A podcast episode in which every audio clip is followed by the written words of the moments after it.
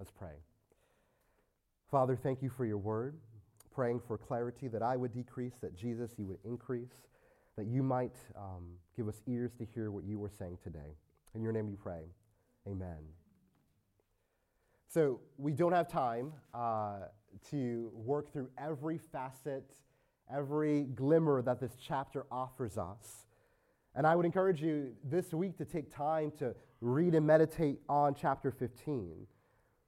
But with our time together, I want to lean into Paul's main emphasis, his main point on the resurrection of Jesus. He lays it out as a foundation and the linchpin of our faith. It's what our present and our future hope rests on. And so we come to chapter 15, and again, we learn that there are doubters of the resurrection in Corinth. They may believe that Jesus rose from the grave, but they deny any kind of future where his followers join him in a physical resurrection.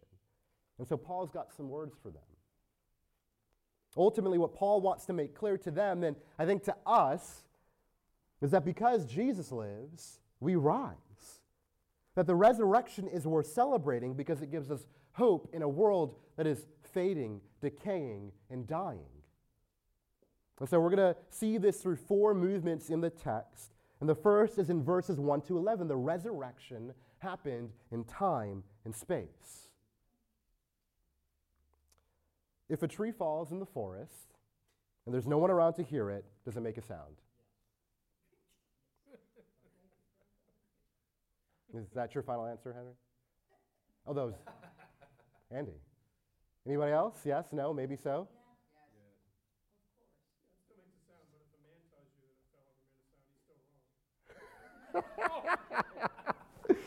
oh, that was great.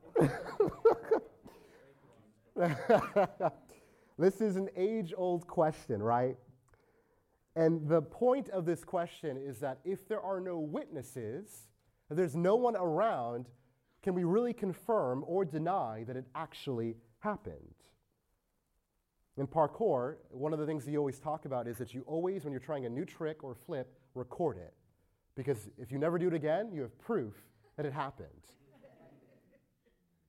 You need a witness. You need someone to verify it actually happened. Well, Paul is not short of witnesses as he writes of all who can verify to the very real resurrection of Jesus. He reminds the people of Corinth that this is the gospel message he brought to them the message that they received, the message that saved them, the message that they need to hold on to. Verse 3 For I delivered to you of first importance what I also delivered, what I also received that Christ died for our sins in accordance with the Scriptures, that he was buried, that he was raised on the third day in accordance with the Scriptures. Paul's first witness are to the Scriptures that we read, hold, and listen to every week. He may have had in mind Isaiah 53, which we read earlier. Right? Verse 5 But he was pierced for our transgressions, he was crushed for our iniquities. Upon him was the chastisement that brought us peace. With his wounds we are healed. Paul's first witness to the real occurring event of the resurrection of Jesus is that it was foretold in the Old Testament. Written hundreds of years ago, were promises made by God of a Savior who would come into the world, live, die, and come back to life so that we could share in His life. And so when we look at the cross, we look to the past and we see God's unfolding plan. The Bible, the scriptures inspired by God, point us to a real resurrection of Jesus. But Paul has many more to call to the stand. He points to Cephas, Peter, and to the rest of the 12 apostles. Jesus' closest followers have witnessed the resurrection of Jesus. You might remember the apostle Thomas, who looks at the others and says, Unless I personally see the nail marks in his hands and put my finger where the nails were, I will not believe. And you might remember a little bit further along, Jesus comes to doubting Thomas and he says, Hey, put your finger here. Kind of odd, right? Putting your finger through a hole in a person's hand. But Jesus says, This is the proof you need. Come. Stop doubting and believe.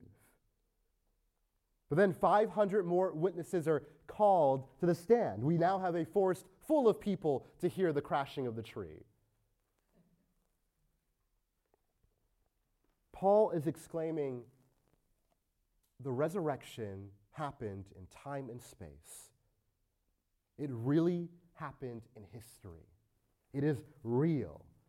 As real as the holes in Jesus' hands that you can touch and put your fingers through. It really happened. Go ask them yourself. Many of them are still alive. Go ask them yourself. They would be eager to share the testimony that they have witnessed. And this culminates with Paul's final witness to the stand himself. Someone who was once an enemy of God, persecuted, put in jail, and approved the killing of Christians, now testifies to the risen Jesus. That doesn't happen every day.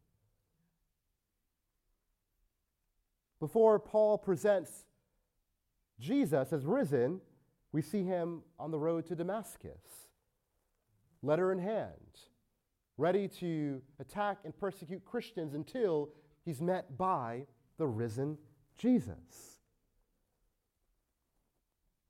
This is as real as any moment that we can think of in history.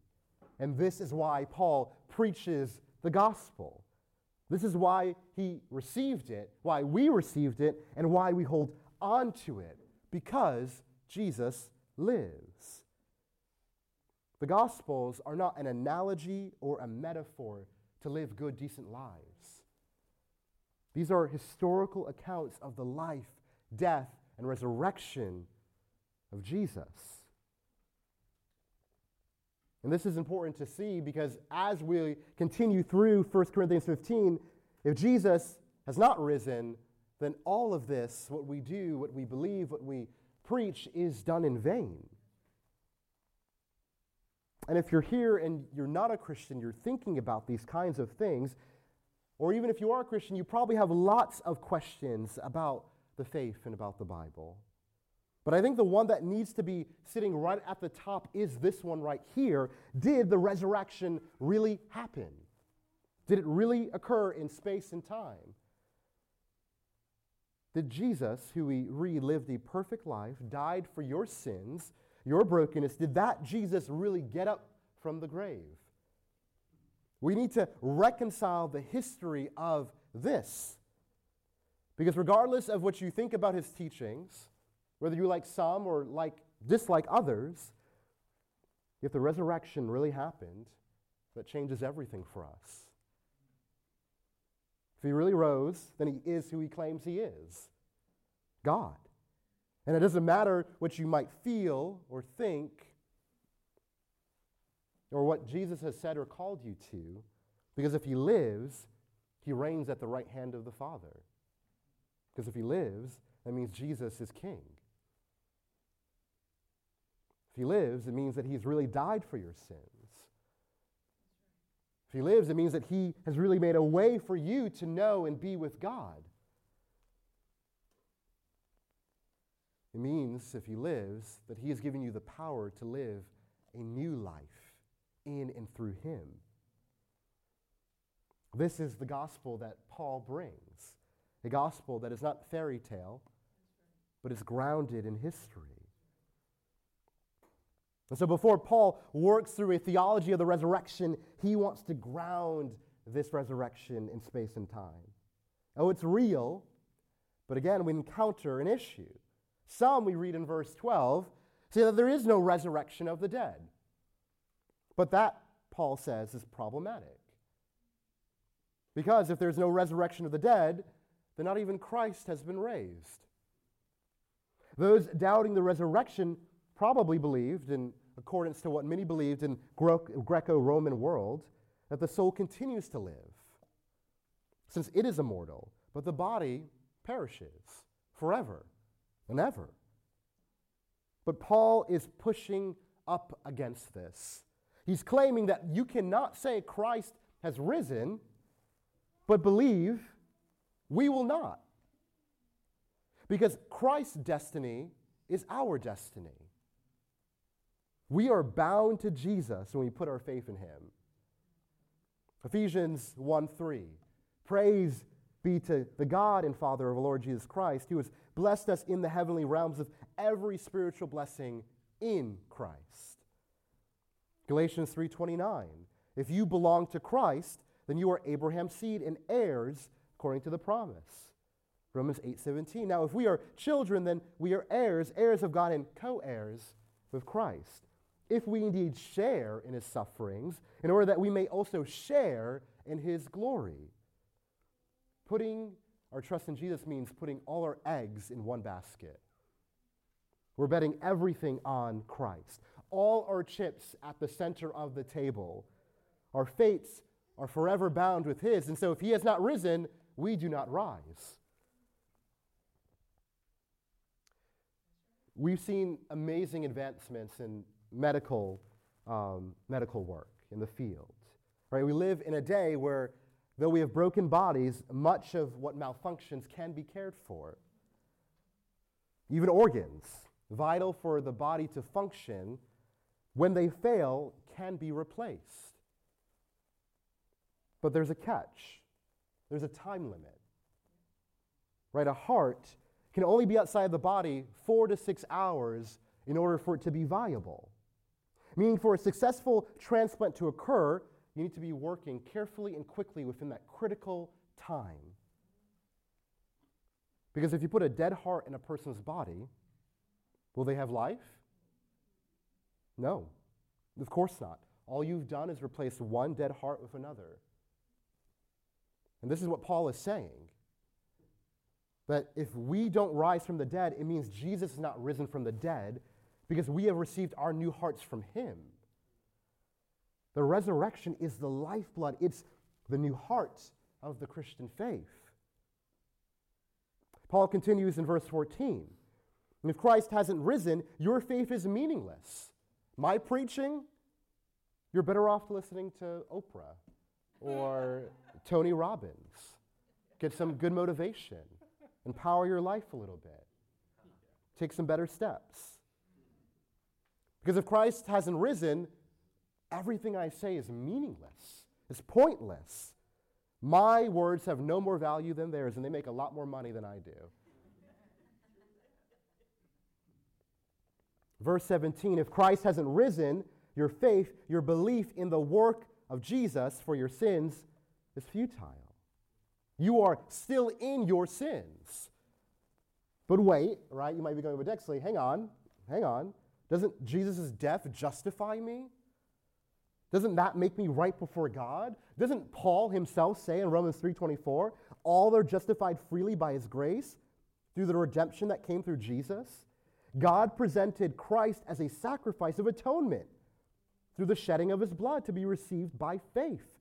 He did this to demonstrate his righteousness. Right? And you would say that and you'd be right. You guys know your Bible. But what Paul is saying here is not that the resurrection accomplishes our justification. Jesus' sinless life and his sin bearing death, they, that does the work. It is sufficient. We're good. But the resurrection instead is proof that we have been justified. If you buy yourself a nice item at a store and you realize it's defective, if you want to return it, what do you need? If you don't have a receipt, what do they tell you? Check your emails. and if it's not in your emails, you cry. You will not be able to return that. You need the receipt. That receipt acts as proof of your purchase, proof that it belongs to you. And the resurrection is our receipt of the greatest, most loving transaction in all of human history. It is our proof that our sins have been paid for Look, Jesus has risen. The wrath of God is satisfied.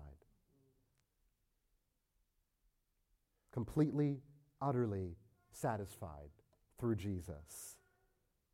But if Christ has not risen, then those who have already died have truly lived their best lives here. There is nothing more for them. It is all a waste. That's why Paul says, in verse 19, if we hope in Christ in this life only, if that's all we have, then we are most to be pitied. Now, some of you may be familiar with a contrary idea to this. A mathematician, Blaise Pascal, would offer a wager to the world. He would say that people can choose to believe in God or choose not to believe in God. The God either exists or he doesn't.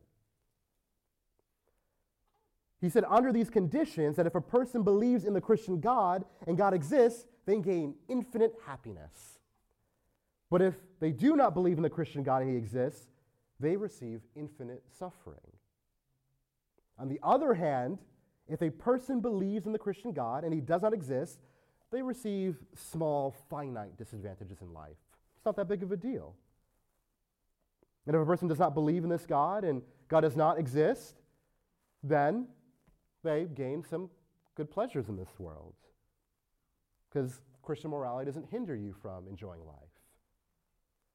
Pascal states, let us weigh the gain and loss in wagering that God is. Let's estimate these two chances. If you gain, you gain all. If you lose, you lose nothing. So why not be a Christian? Why not? If he doesn't exist, so what? Life would have been just fine for you anyway.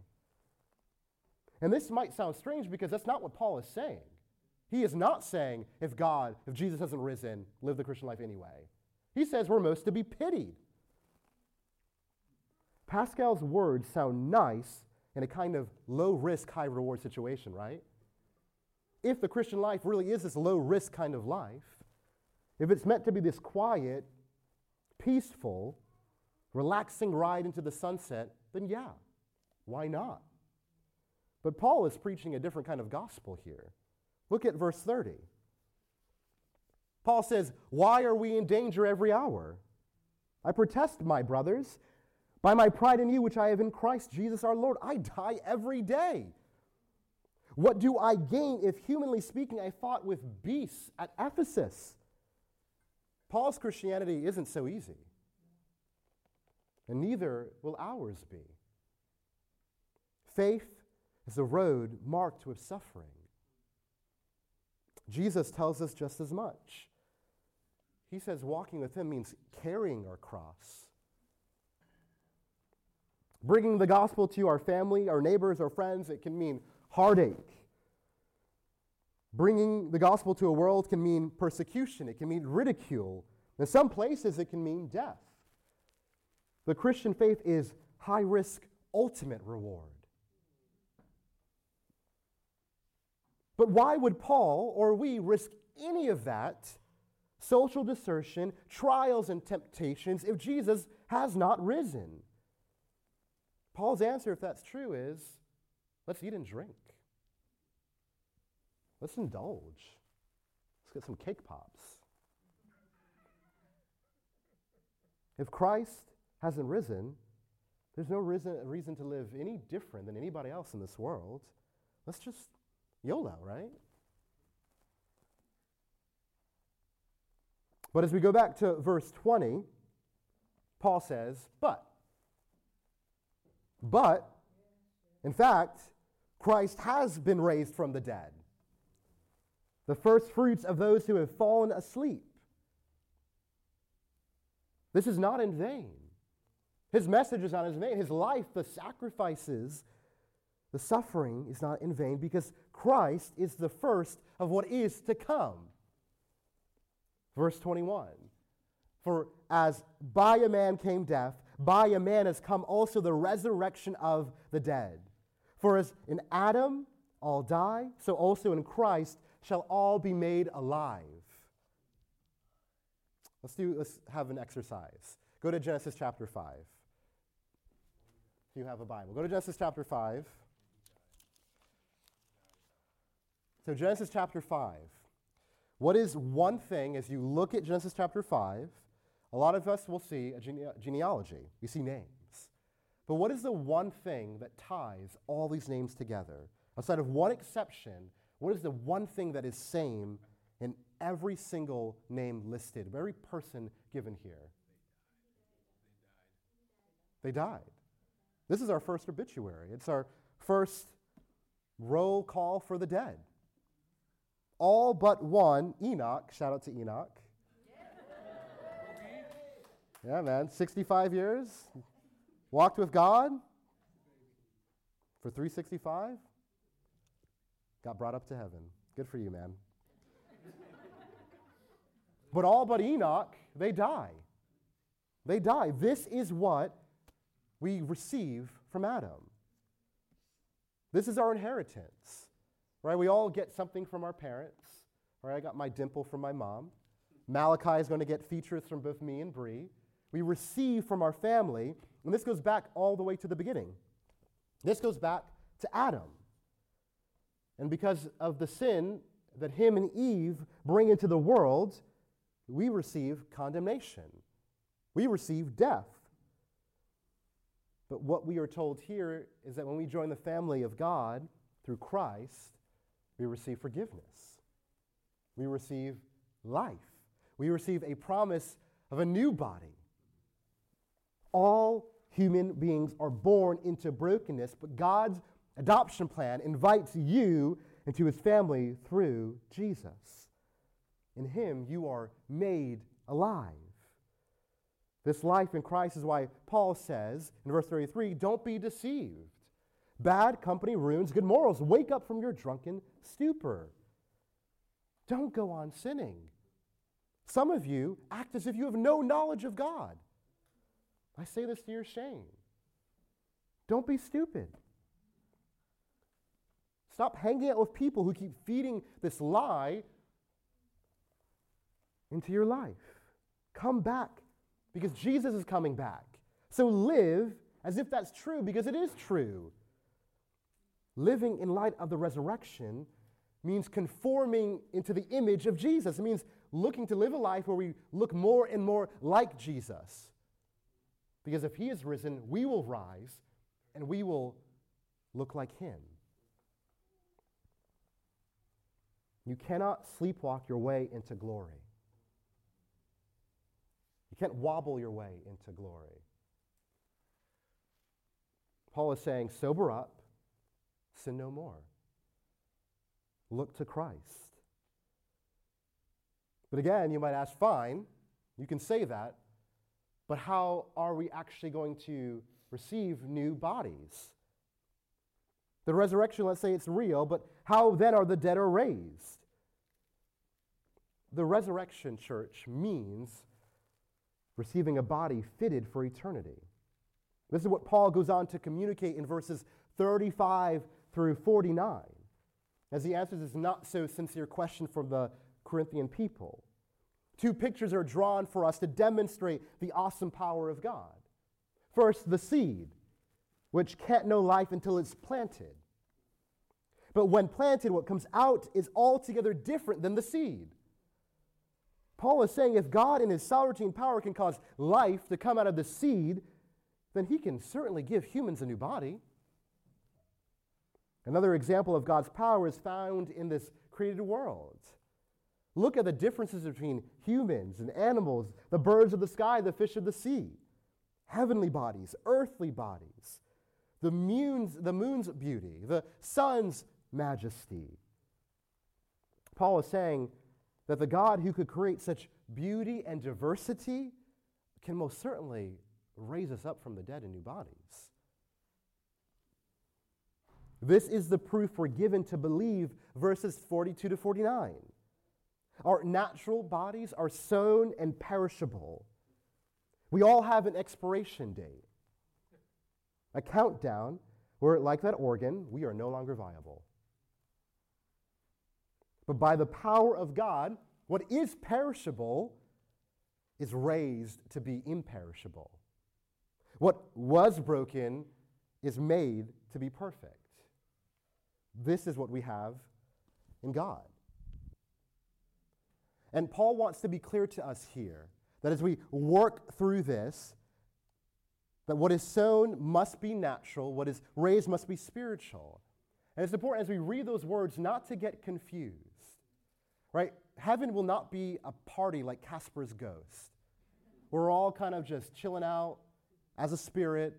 Maybe we've got some curtains over our heads. No, no.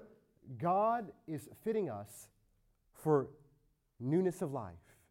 He's making new bodies for us. And this is why he says that the first man, Adam, in him, we see life, but we know through him we have death. It is not until we have Jesus who brings life itself. A couple weeks ago, Pastor Dan preached on the um, women with the issue of blood. Do you remember what happens when she touches the garb of Jesus? What happens? She's healed. A woman unclean, seen as dead in her sins, is healed just by touching the garb of Jesus. This is the difference between Adam and Christ. Adam brings death, Christ brings life.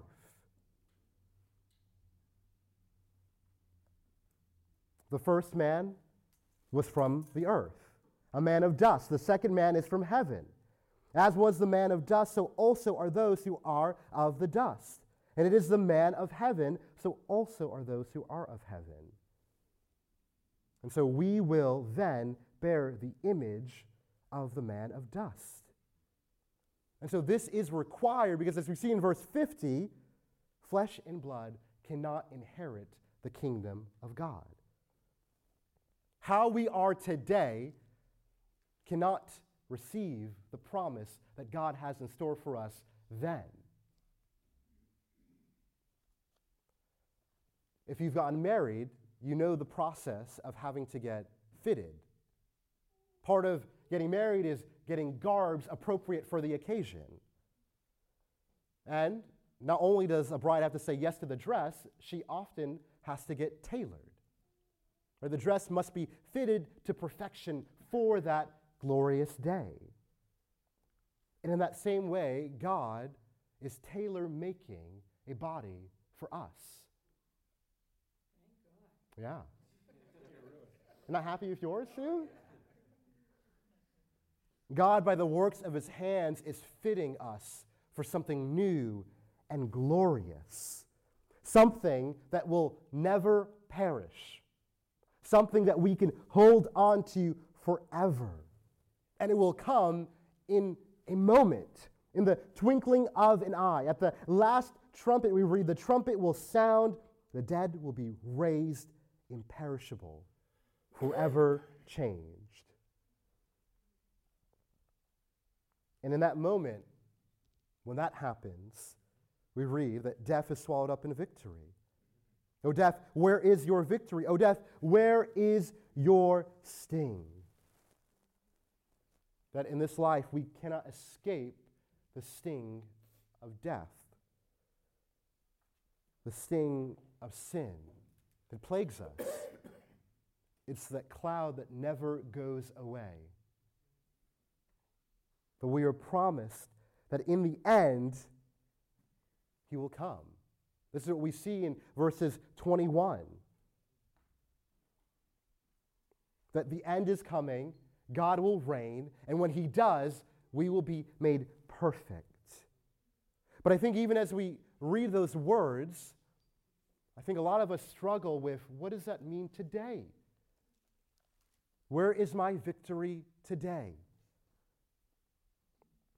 What does it mean for the Christian to know victory today? Well, let's learn a new word today. It's called eschatology. Everyone say eschatology. Good job. It just means end times, the end, period. And the idea is that the end is coming. And so often, as Christians, we can have one of two perspectives of the end. We can have an over realized eschatology, an over realized understanding of the end, which means we believe we should inherit everything right now. Why can't things be perfect today? Why do I have to suffer now? Why must these trials come again and again and again? It feels like God is not answering my prayer. This over realized eschatology forgets that though we are perfect, we are being perfected. that though it is finished, He's not finished working in us and in this world. But then there's an under realized eschatology, which has a very bleak understanding of this world, where we don't pray, we don't seek God because we don't think He'll do anything. But we do understand we live in the already. We do live in the already. The work has been done. We do get to experience the joys of Christ today. Not in all their glory, not in everything we will have, but in part. And so we pray expectingly. We pray knowing that God does and He will answer us. But we do long for that day. That day in verse 57 where we get to really enjoy the victory that is through our Lord Jesus Christ.